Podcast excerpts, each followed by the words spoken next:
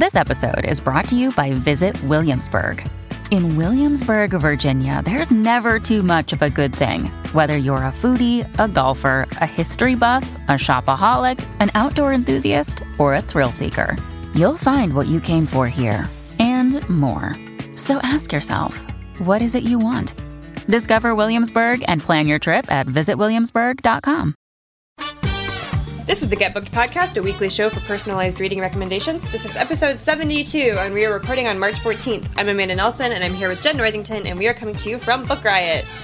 We were supposed to get like a snow apocalypse or something. I mean, I'm not sad that it's not the actual apocalypse. Do you know what I Yeah. just realized is that it's What? Pi Day, and I did Yes. not stock up on pie because I'm a I had dummy. this, a similar realization this morning, um, and it's too gross outside. yeah, there's no way. Like, wh- I don't even know that anywhere that sells pie would be open. What a sad state of affairs. We are pieless on Pie Day. Yeah.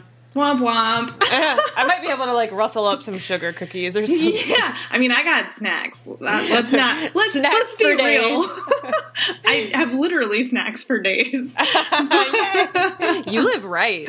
I try. I try. So, if you are new to this show, like I said, this is a uh, podcast for personalized reading recommendations. So, you send us your reading recommendation requests and we answer them on the air. So, you can email them to us at getbooked at bookriot.com or you can drop them in the uh, form at the bottom of the show notes on the site. Um, they can be for you if you've read a book that you loved and you want to read something similar, or you read a book that you hated and you want to read something that's the opposite of that. Either of those are fine.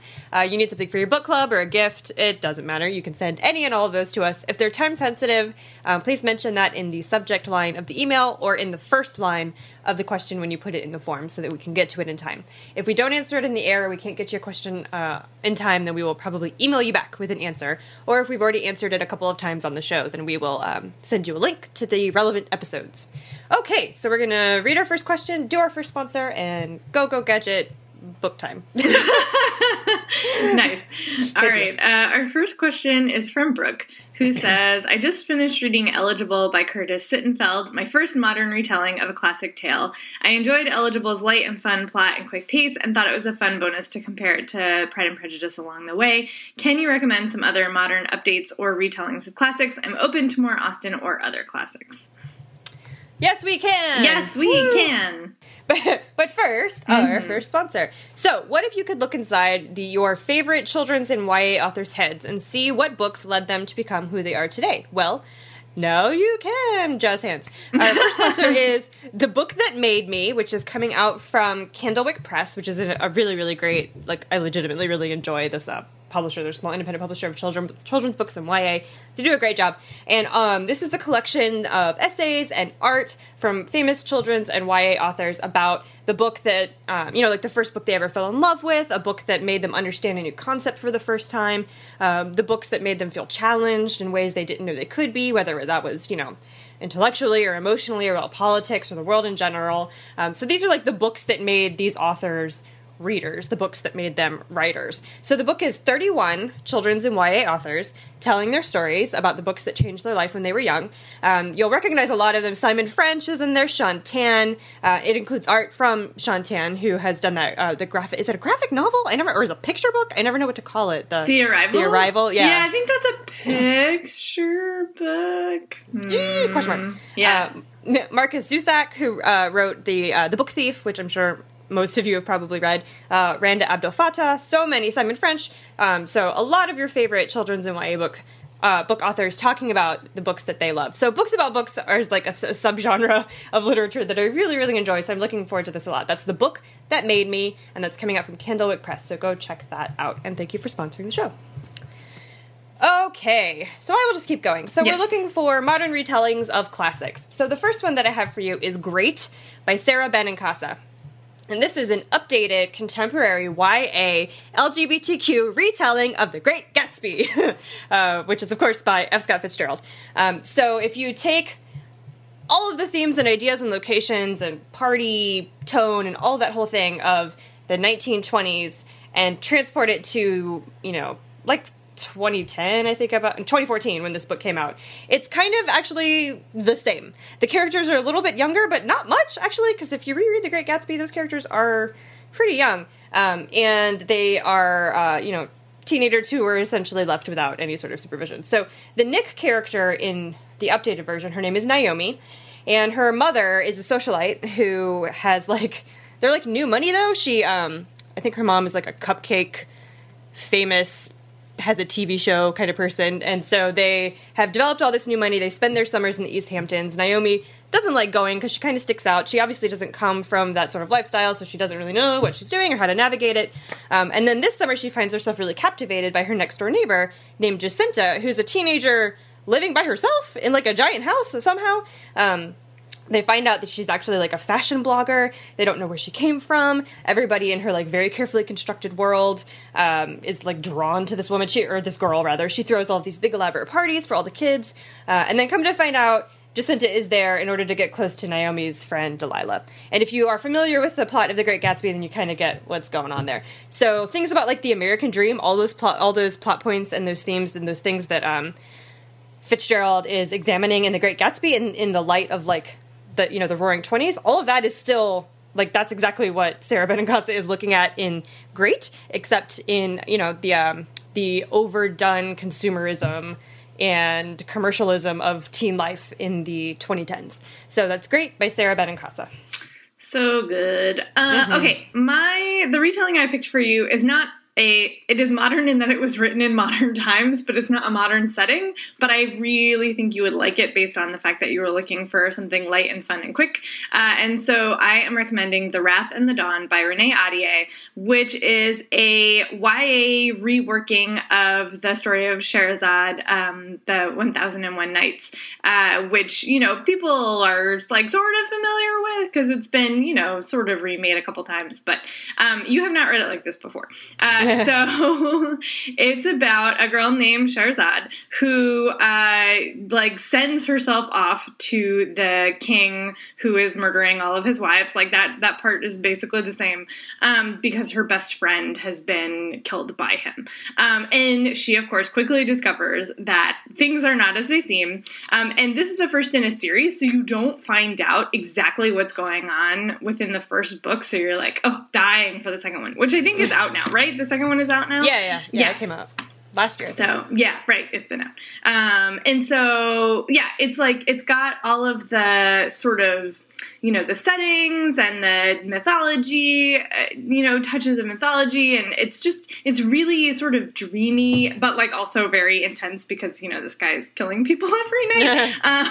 Um, because of the murder. because of murder you know. Uh, and so it's like it's very quick paced. It definitely sucks you all the way in. Um, and i don't know i just really i thought it was like a, a really awesome reading experience. So that is the wrath and the dawn by renee ahdieh the uh, my book club read The Wrath and the Dawn and uh-huh. loved it so much that we picked the sequel the, the week that it came out to be that book that month's read. And oh, we had dang. never ever done that before. Like we've never picked a sequel. too. I know, and like nobody had ever been so enthusiastic about having to find out what happens next. It was a really interesting like yeah, it's a cliffhanger. You're like, it what is so is gonna happen? Oh my god! I should have like O'Neal's razored it and not yeah. read it until both books came. For those of you who are unfamiliar, our CEO Jeff uh, Jeff O'Neal has a rule that he calls O'Neal's Razor, where he does not read a series until it is all out. So that which I feel like is wise. The farther I mean, I, the older I, I, get, the more I think that's I cannot hang with that rule. I'm not gonna lie. that's just too much waiting. All right, question two. This is from Catherine. Uh, Catherine says, My wife works for the DoD and is currently in Afghanistan. I'm from the San Francisco Bay Area and currently live in Augusta, Georgia. I'm incredibly homesick with her gone for so long, and I would love to have some books set in the San Francisco Bay Area or at least Northern California. I'm reading the October Daye series by Seanan McGuire and have up next the biography of Jim Quillen, who served time on Alcatraz. I read mostly mysteries, fantasy, and nonfiction, but I'm open to anything. Okay, Catherine. Um, since you mentioned mysteries, I picked a collection of short stories called San Francisco Noir. It's from Akashic Books. Um, and the editors are Peter Maravelis and David Henry Sterry. I picked this because I've read a couple of the of different collections um, from Akashic. They do these noir uh, short story collections set like everywhere. Like there's one from Istanbul, there's one for Seattle, uh, there's one for Vegas and LA.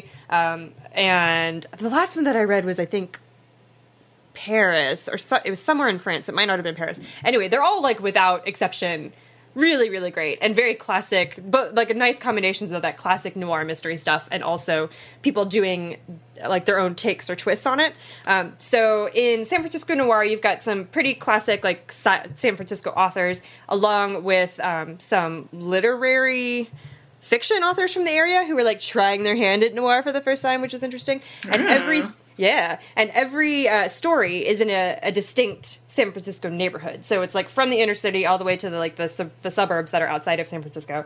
Uh, every author and story is taking on a different area um, of San Francisco. So I think that that would be a nice pick for that. So uh, like example authors would be like Barry Gifford is in there, uh, Michelle Tea, who wrote oh gosh I can't remember the name of that book she wrote.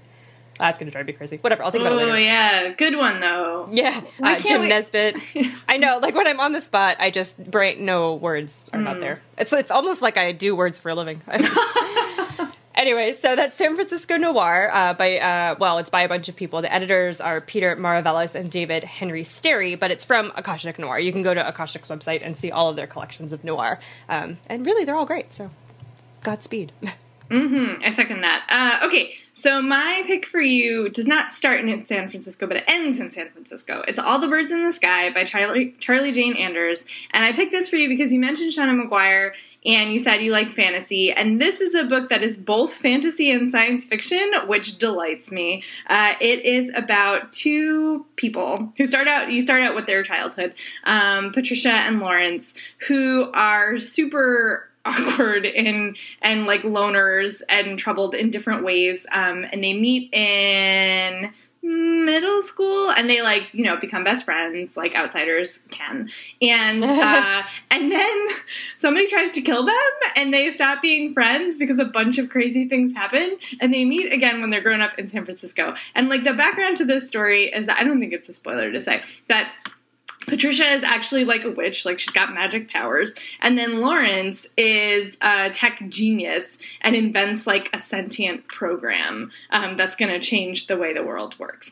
And so there's like a big, you know, giant catastrophe coming, and they are are they on the same side? Are they on different sides? Like, are they going to become friends again? Like, is there something else going to happen? There's so many big, like, intense questions uh, raised by this book in terms of its plot. And she, Charlie Jane manages to pull it all off, which I was not sure she was going to do. As I was reading, I was like, oh, but is it going to come together? and then it does. And you're so, it's like so delightful. I love the ending of this book. Um, so, and there's a bunch of great San Francisco moments in it. And it's also, it's like a near future vision of San Francisco. So there's a lot of great like tech bro jokes in there, um, which, you know, if you're familiar with San Francisco, you know that they are not that hard to make. Uh, but she does a great job of making them.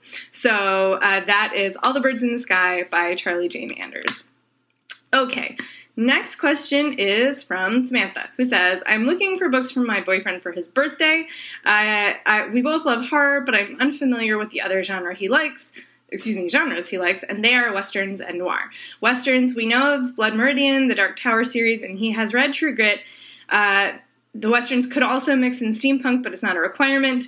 For noir, he loves classic cop noirs, and I know nothing about them. um, okay, Amanda, you go first. Okay, my first pick is The Gun. It's by uh, Fuminori Nakamura, and it's translated by Allison Markin Powell. And this is a really classic style noir um, crime thriller, whatever, mystery, um, that's set in Tokyo. And the main character is a college student who I don't think. I read this like I read it when it came out, which I think was about two years ago, and I don't think you get his name. But anyway, he's a college student who like goes for a walk early one morning, um, or late at night. No, it's late at night along a riverbank in Tokyo, and he finds a dead body, and beside the body is a gun. And he decides, for reasons that he cannot explain to himself, to steal the gun. Or is it really stealing because he found it? And can you steal from a dead body? I don't know. Questions. Anyway, so he takes the gun and he goes home and he hides it. And uh, then you follow him as he go, tries to like go on about his day while uh, having the gun first of all and realizing that like oh wait i stumbled upon a dead body and maybe some very dangerous people put it there for a reason and maybe i'm going to be like what if someone saw me? Are they going to come kill me too? I should probably keep this gun. And then he realizes that it's loaded and then he starts to just slowly become more and more irrationally obsessed with it. And as he's going throughout his life he like gets entangled with various women. He's dealing with like his feelings about his biological father, who's in a who's like dying in a hospital, who he's never actually met. Um, all the while, he's spiraling into this really kind of like intense obsession with this handgun. Um, so the mystery is, of course, like what's up with the dead body and what's going to happen to this kid who has found this weapon. Is he gonna fire it? It's very like Chekhovian. Is it Chekhov who did that? You know, if you introduce a Yeah, gun in the yeah. first act, you have to fire it. Yeah, it's it's basically just that question for like 300 pages. Um, but the thing that I really thought was super interesting about this is, you know, the gun laws in Japan are, are completely different from the ones that we're used to here in the U.S. So his like reaction to finding something so like foreign and powerful and like shiny and dangerous is probably I mean like not necessarily a reaction I relate to. I feel like if if it if most Americans I know found a gun they'd be like Meh, you know like call the cops whatever. But um, his reaction to it was really fascinating to me. So that's The Gun by Fuminori Nakamura. Side note, I read his book The Last Winter or Last Winter We Parted, and I'm not sure the narrator or the main character gets a name in that one either. Hmm. I wonder if that's like a thing. Now I have to It read could all just of be that I don't remember the, the name, which happens constantly. It does happen, but I like I also feel like I remember being at some point like I don't know that I've ever that this guy has a name yet. Um okay, anyway, sorry. Sorry. Uh okay, so my pick for this one is kind of a western noir. Hooray! Uh it's The Sisters Brothers by Patrick DeWitt. This book is Banana Pants. It is about two brothers whose last name is Sisters, which is why it's called the Sisters Brothers. Um, Eli and Charlie, who are kind of like henchmen. Uh, they're just, you know, guns for hire. They are not particularly sad about it. Like, they do bad things to people for money, and that's fine with them. Totally okay with it. Uh, and they get hired to um, tra- track down this, uh, like, inventor if I'm remembering correctly. I read this book when it first came out, which was 2011. So it's been a minute. But anyway, they got hired to track down somebody, and things go progressively wrong along the way. And the narrator is, uh, or like the one you're closest to is Eli, who is less bloodthirsty than his brother Charlie. Um, like he's just kind of along for the ride a little bit. Like he doesn't have huge objections, but he's also not super into the violence. And so it's a very, that's what makes it so noir, I think, for me, is that the moral code is unclear uh, and everything is very gray. Like the, it's hard to tell. Like obviously there's not a lot of good guys but like the varying degrees of badness are kind of Yeah. the point of this book. Um, and it's a great western. Like it's very atmospheric. You get all of those like western tropes but he's doing something patrick dewitt is doing something a little different with them. Uh, so i really enjoyed this read a whole lot and i think it speaks to it sounds like it speaks to your boyfriend's interests. So that's the sisters brothers by patrick dewitt Co-signed. Mm-hmm. okay. Um, question four is from Grace. Grace says, "I'm traveling to London in June, and I'm looking to put together a reading list to get me through uh, while I wait. I'm looking for books set in or about London. I'd love to learn about the culture or history there, but it doesn't need to be the focus of the book. I generally enjoy fiction and contemporary literary fiction, but I enjoy a good memoir if it hurt, uh, if it hooks me. I like all types of fiction, but I really enjoy strong characters, and I don't need them to be likable. I tend not to lean towards historical fiction as much, but for this particular request, I'd be open to it." Okay.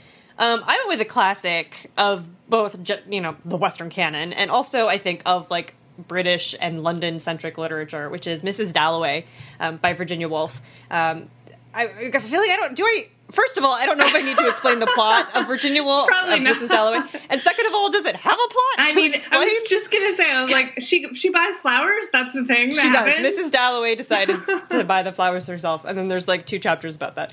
Um, so Mrs. Dalloway, Clarissa Dalloway, is a high society like housewife living in London in post World War One, like immediately post World War One, um, and she is planning on throwing a party. And the book is just about that. Like it's about a day in her life you follow her um, as she's doing the planning, and then also her husband and her friend Septimus, who is a veteran of World War One. Um, as you know, the day progresses, and it's in Virginia Woolf style. You know, it's very stream of consciousness. Um, it's not so much about the narrative or the movement of the plot or what the characters are doing as it is about the human experience and what they're thinking and feeling. And London is very much a part of this uh, book, and so is World War One, which is um, you know, very obviously has a huge impact on London culture and society and architecture and like some of the way that the roads are built these days and, and a lot of stuff that like I completely don't relate to um because we've never really had that kind of like that sort of war experience in the US. Uh, so that whole like concept of rebuilding a city that's been destroyed time and time again because of wars is like really fascinating. And that like lost huge percentages of their male population uh, to a war that like no one could really justify. All of that is examined in mrs dalloway which is a it's like under 200 pages. Um, she, virginia woolf is dealing with like ideas about ptsd that ha- that like didn't exist up until that point. Like that i mean obviously it existed but it wasn't like an actual diagnosis. They they said that the, the people the men were like exhausted or you know um, they had like various uh, euphemisms for what they were experiencing and suffering so she's she's looking at all that stuff within the lens of like a lady making dinner plans which is you know part of her genius so that's mrs dalloway by virginia woolf nice uh, I went a little sideways on this one because you said you liked all types of fiction and strong characters. Uh, so I'm recommending Kraken by China Miéville, which is so good. Um, and it is a Mm, I guess I want to call it fantasy. Uh, it is a fantasy novel that is about like the the dark magical underbelly of London, um, and so it starts in uh, London's Natural History Museum, where this guy who is like a cephalopod scientist, Billy, um, is doing a tour, and the the end of the tour is supposed to be their big specimen of uh, the giant squid. It's like very rare. They they're the only ones around who have one. Like super exciting, and they get to the room and the squid is just gone. Like it's just gone from the tank. Um, and so he is obviously very upset about this because this is his like prize specimen. And so he starts trying to figure out what's going on and gets sucked into this crazy war of beliefs that it's going on in the in in the magical underbelly of London. And so he starts to meet all these crazy people with different um or these people with crazy talents like that don't fit into his worldview uh, and you know there's like weird little cults and all kinds of you know there's like an egyptian statue uh, hopping person being who's also like a, a, strike organizer. Like it's really it's really bonkers because that's what China Miéville does. Um, but you get a really amazing tour of London out of it. Like I, I, I, wish that I had been there because I would reread this book and then like go find the places where the weird things happen in the book um, because they're all like around for the most part. I mean, obviously, I probably couldn't find like the underground cult bar, but like otherwise, you can find these places. Dang it! I know, right? So, um, so I highly recommend it. It's a really fun, weird, smart read, and it will definitely give you a different kind of view of London. So that is Kraken by China Miéville. Uh, okay, let's see. So, our next question is from Eliza, who says, I'm looking for book recommendations for my sister. I'd like to give her some books for her birthday, and she's been going through a difficult time with her two teenage sons recently. So I'd love to get her some books that will grab her from the first page and she can really sink into, which will provide an escape from reality, from real life for a few hours. She really enjoys contemporary and historical women's fiction. Some of her favorites have been The Nightingale, anything by Liane Moriarty, The Storyteller by Jodi Picoult, The Light Between Oceans, and every last one by Anna Quindlen. I'm planning to get her The Mothers by Brit Bennett, but would love any other suggestions you might have. Okay, Amanda, go.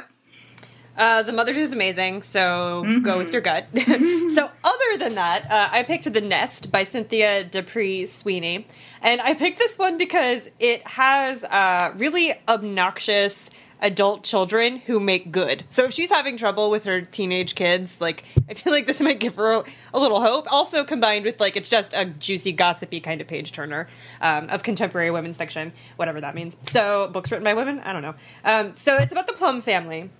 Four uh, siblings. They're all grown, have families, are out there like doing their own life. Um, and the oldest brother, Leo, who is a complete worthless piece of garbage, uh, gets out of rehab um, and they the other siblings are like gathering to confront him about their life. Because what he did was he got really drunk behind you know and started driving around with a 19 year old waitress uh, even though he's married and then he gets into a car accident.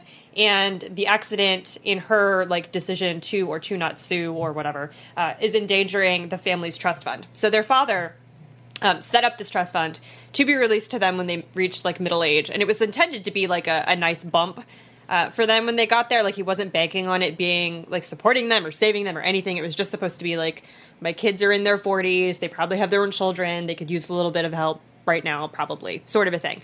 Instead, what they've been doing is like watching the stock market do really well and watching the nest get really big, and then they've all made horrible life choices in like a great expectations kind of way, banking on the nest being there. But because their older brother is garbage, now they don't have that. So you're following all of the siblings as they have made their horrible choices and are now, for basically the first time ever in their grown up lives, having to face the consequences of that and um, how they handle having to like stare down the lives that they've the lives that they've made for themselves um, really reveals a lot about their character. And it's a really fascinating kind of character study. Uh, and they make such bad choices that like you're probably going to feel really good about yourself. One of those sort of things. So that's the nest by cynthia d'Aprix sweeney. I really loved it. Also it's very pretty. Like it's just a pretty Yeah. book that i think is really nice to give as a gift because it looks it looks nice. So it's fake rich people problems. fake? They think they're rich. Alas. Alas. not so much. Nice. Um, I picked a book that was my, it was either my last read of 2016 or my first read of 2017. I really loved it. It's called Bone and Bread by Saleema Nawaz. Um, it's bread like the thing that you eat. Uh, and it is about two sisters named Beena and Sadhana who have a lot of tragic stuff in their past. Um, you, the, so the book jumps back and forth in time. So you get Beena um, is kind of the main character. She's grown up, she's a single mom, um, and Sadhana has just died. Uh, and it's like really super sad. They're in their 30s. Um, but her sister had been struggling with eating disorders, so she's kind of trying to figure out like is that what had happened? Like, did her body finally give up, or was she better and something else happened, or and all of these things? Um, so she's having trouble letting go. And then you find out, like, you know, their parents died when they were very young, and then they got, you know, raised by their uncle who was kind of disconnected. Um, and then you find out, like, how Beena came to be a single mom, and how Sadhana was always, like, you know, the flamboyant one who had all of the friends and all of the, you know, the beauty and the grace and the, the, you know, partying lifestyle, and but it was also like really smart, and you know, she just seemed to have all the things, um, except for that, of course, she also had this eating disorder and was troubled in other ways. Um, and it's like it reminds me a bit when you mentioned, you know, uh, Jodi Picoult in particular, like it's that really tight family stuff that comes up in this book, which you know is both an escape and because it's not your problems, but also speaks a little bit to family problems if you have them. Um, I mean, who doesn't have family problems? Let's be real. So, uh, and I thought also because there is like a mom son relationship, and the son is a pretty good kid, but there's a whole separate storyline about him wanting to know who his father is and why Beena doesn't want to tell him and the problems that that produces. So there's a lot going on in this book, but it's like a really beautiful sister story and also a really lovely story about motherhood. Um, and yeah, I I mean it's it's a little bit dark, but it's also got that uh, hopefulness that moves you through. So that is Bone and Bread by Saleema Nawaz. Okay, question six. This is from Leah. She says, I love reading both high fantasy and the classics. In the past, I've kept them strictly separate, but last year I found that I really enjoyed reading genre transcending books by writers like David Mitchell, Haruki Murakami, and maybe even Neil Gaiman. Another favorite was The Night Circus, which also, which also isn't clearly definable by genre, although it does have magic in it. Can you recommend any similar books that have that fantasy feel, but without any dragons, elves, or wizards running around, or even Jon Snow for that matter? Well, Jon Snow is the worst, so we will try to avoid. He knows nothing. he just knows he knows nothing, Jon Snow. Okay, so my pick for you was Library at Mount Char by Scott Hawkins, which I've talked about on the show before. But I really, when I read this, it feels like if David Mitchell and Quentin Tarantino had a horrible, violent, gory book baby, it would be the Library of Mount Char. Super accurate. I, I, Right? yes, Like, that is a very good description. it's disgusting and awesome and just the weirdest thing I've ever read maybe. So um when you when you open the book like it starts from the point you're with you're like you're reading from the point of view of a girl named Carolyn. She's a young adult. She seems kind of normal like she's talking about how much she likes guacamole and how her cell phone is broken and stuff like that but then almost immediately realize that this girl has no idea how to operate in normal society. And for some reason she's like stalking her house where she grew up in, in this like very suburban neighborhood. She's talking about her father and her siblings in ways that make no sense. And then you realize that like maybe her father is some sort of demigod and maybe her and all of her siblings have weird powers and maybe everyone is evil and you don't you don't really know. So what's happening is that their father, this man that they call father, has disappeared. And her and her siblings who turns out they're not her actual siblings, they're like her adopted siblings, um, have to find out what has happened to him. Um, so the library that's referenced is like his secret library that's in their suburban house that isn't actually suburban house but is a cover for like a, a, a magical a darkly magical underworld thing where they live and grow up um, so they've all studied the books in his library that he assigned them and he's given each of the kids like a separate portion of his abilities to master so that he's like made these tiny versions of himself but each kid only has one of his talents. So like carolyn's thing is languages. She can speak basically every known language including some animal languages which is a little strange.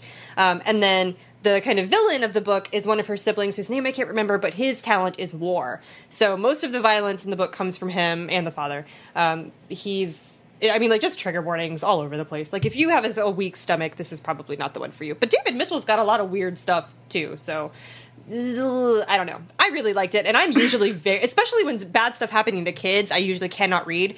But this is so fantastical and and very obviously not based in reality that it didn't bother me so much. Um, I mean, it bothered me, but I was able to get through it because it's so page turnery, and the title chapters are so funny. Anyway, I'm like getting on a rant. So it's the Library at Mount Char by Scott Hawkins. Super, super, super violent Quentin Tarantino style book.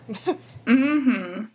Uh, okay, I am recommending an author to you uh, whose name is Sofia Samatar, and I love her books so much. Um, and the specifically the two I'm recommending are they go together. Um, it's A Stranger in Olondria and Winged Histories, which is the second one. Um, and when you pick up in A Stranger in Olondria, it's it's a very small plot that's clearly part of a much bigger world. So it's about a boy, well, who's now a young man, who's grown up on this like kind of isolated island, um, and he has to take over the spice business for his father. So he goes to the big city, you know, in the main you know mainland of his world um, and has this experience that ends up along the way with him being haunted by the ghost of this young woman who uh, was not who like her unfinished business is that she wants somebody to tell her story.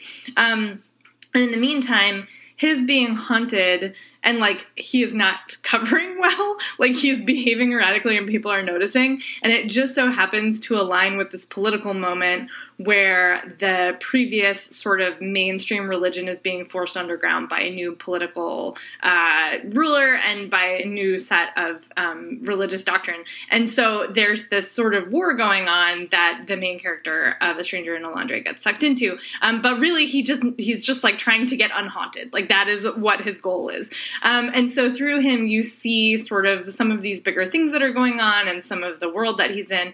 And then Winged Histories picks up with the actual events of the political and religious battle. Um, and you get the view of four different women who are differently impacted. One of them's a soldier, and one of them is part of this migratory tribe, and then another one is the daughter of a high priest. And like you just get all of these different viewpoints of the world. And it's like there is a there's definitely a touch of magic to it, but it's much more like the, you know, sort of Murakami or Mitchell, like it's a little bit surreal and like it's not, you know, super codified magic. Like there, it's not Harry Potter magic. It's like more, you know, ooh, what's the word I want? Atmospheric. Um, and so they're just amazing books. I love, and they also have that feel language wise of like your, um, like Edith Wharton or um, Bram Stoker or Mary Shelley. Like it's a very kind of a little bit formal kind of storytelling, which I loved. So that is uh, the author is Sofia Samatar. The first book is A Stranger in Olondria, and the second is Winged Histories and I love them. Oh, okay. and she's got wait, but I also have to say she's got a short story collection coming out in April. That's super. You're all super excited about it. Just FYI.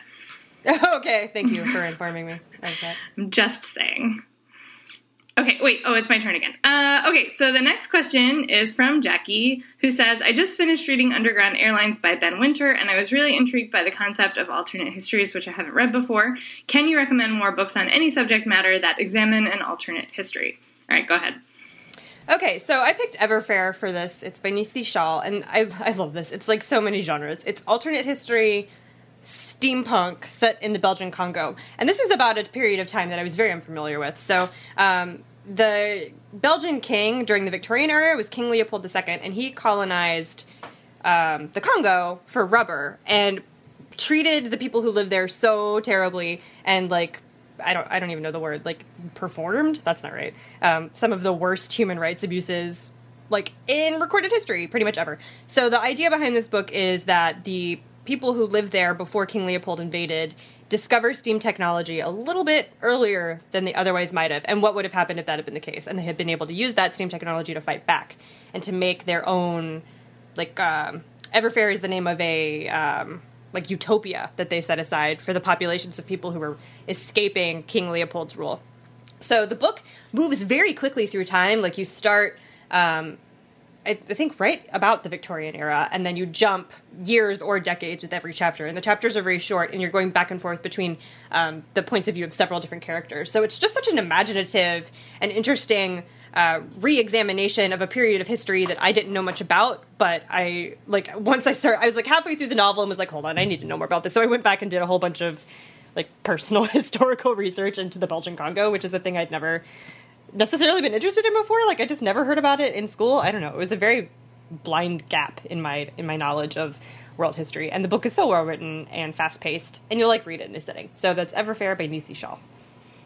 Yeah, that was going to be my pick, but Amanda got to it first. No, no, it's fine, it's fine. Um, so I, as I was thinking over this question, I realized that like every alternate history I've read is basically like what would have happened if the Axis had won World War II, which is like it's fine. That's that's a thing. But I was like, I would I wanted to give you something else, and so I'm giving you a book from my TBR. Uh, it's The Yiddish Policeman's Union by Michael Chabon, who is a great writer. I read a lot of his books. Um, Cavalier and Clay is a is a freaking classic, uh, and so and this one has been on my TBR stack for a while. And one of these days I'm going to get to it.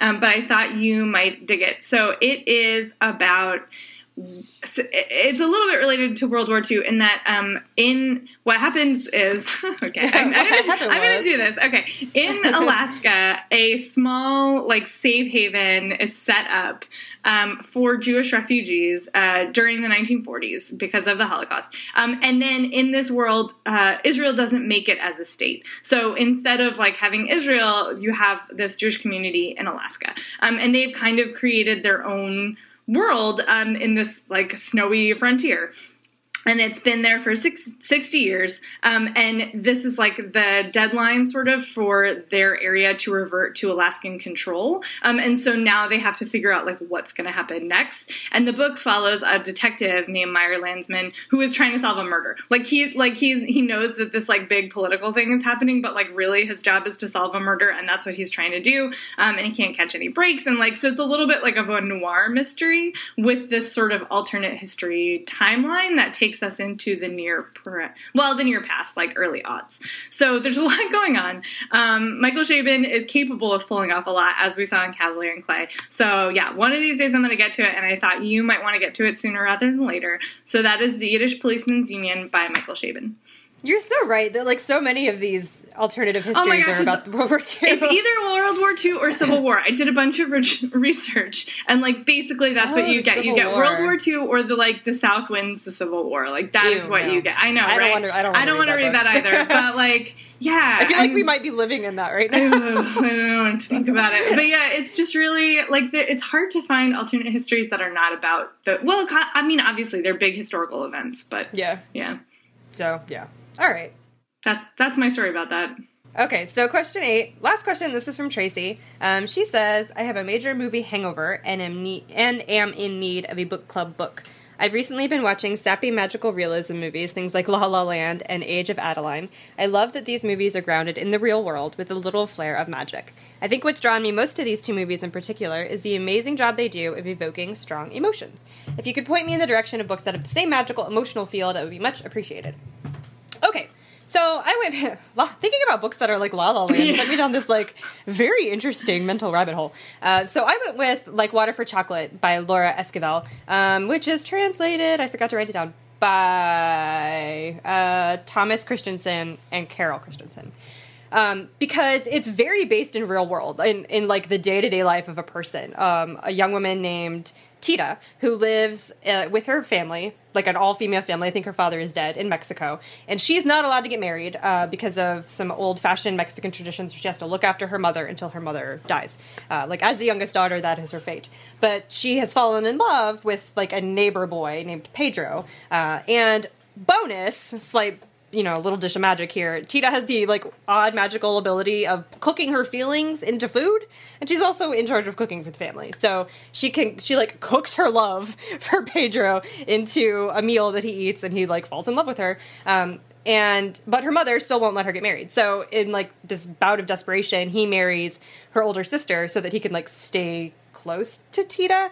Um, and then like he has a child with his sister and they like their lives just go on like that for all of these years. Bad luck and all these tragedies until they can or cannot i'm not going to spoil it for you um, be together at the end. Maybe maybe not. And all along the way i mean this book is just about like tita's daily life and her cooking her feelings into food. So you know of course she develops this like really hard to deal with bitterness against her sister which she cooks into her food and like the things that that ends up making happen are are really interesting and strange. Um, but you'll you'll feel a lot of feelings. Like her, man, it's just such a tragedy. It's so sad and like really bittersweet, um, and like just kind of lovely. I don't know. It it actually does remind me a lot of La La Land, like those strange moments where they're like dancing and floating for reasons that make no sense in the plot. Reminded me a lot of like, and then she cooked her tears into the soup. And you're like, what? Okay, sure, I'm going with it. this is cool. Like, all right, magic, yeah. All right, so that's Like Water for Chocolate by Laura Esquivel. Yeah, I am going with 2 a.m. at the Cat's Pajamas by Marie Helene Bertino for this one because I think it's exactly what you are looking for. Uh, it is the story of a nine year old named Madeline who is, uh, her mother has died and her father is super checked out and she's nine and just like trying to, you know, be a nine year old, but also be responsible for herself a little bit because her dad is not responsible for them. And she is having trouble at school and she just kind of is wandering around her neighborhood. Um, and she sort of hatches this plan that if she can sing at this jazz club, uh, she, like, everything will suddenly magically be great. Um, and her teacher, uh, Serena, is the other main character who's just moved back to Philadelphia after getting divorced and is, like, trying to figure out, like, how to be a person person in the world again. Um, and so uh, the the threads of their story kind of weave around this neighborhood and all convene on this Christmas day. Um, and like people do randomly float, like there is random floating. Um, what is with that random floating? There's jazz. Uh, there's um, and there's like yeah, this touch of sort of magic to it where um, it just sort of. Uh, raises up, you know, the mundane, very, you know, sad, but like super normal problems that the characters are going through. So it's just a beautiful, yeah, it's a lovely book. Uh, and, and, and I think that it will suit what you were looking for. I felt a lot of feelings when I read this book, not gonna lie. Uh, so that's 2 a.m. at the Cat's Pajamas by Marie Helene Bertino. There's a scene, and I listened to it on audio, and there's a scene in that book where the little girl is singing at her church because she goes to like a Catholic school mm-hmm. and she's singing uh, and she like says some that I can't that I can't say because it's you know it's got a lot of cursing in it. but this like the narrator doing this nine year old's voice like cursing at God in front of her church and all of her classmates was so funny. Oh, I almost wow. got into a car accident. Like I was oh, laughing no. so hard, I almost rear-ended the car in front of me. So word to the wise. Yeah, note to you self. have been warned. and that is our show. Jazz hands. Whee! so thank you so much to our sponsors for sponsoring the show. You can find us on social media. I'm at I'm Amanda Nelson. Jen is at Jen IRL, Jen with two N's. Um, and we will talk. Oh, leave us a review. I always forget to say that. Leave us a review, rate us on iTunes. It makes the show easier to find when people are searching for it in iTunes for some reason because Apple's algorithm is weird. And we will talk to y'all next week.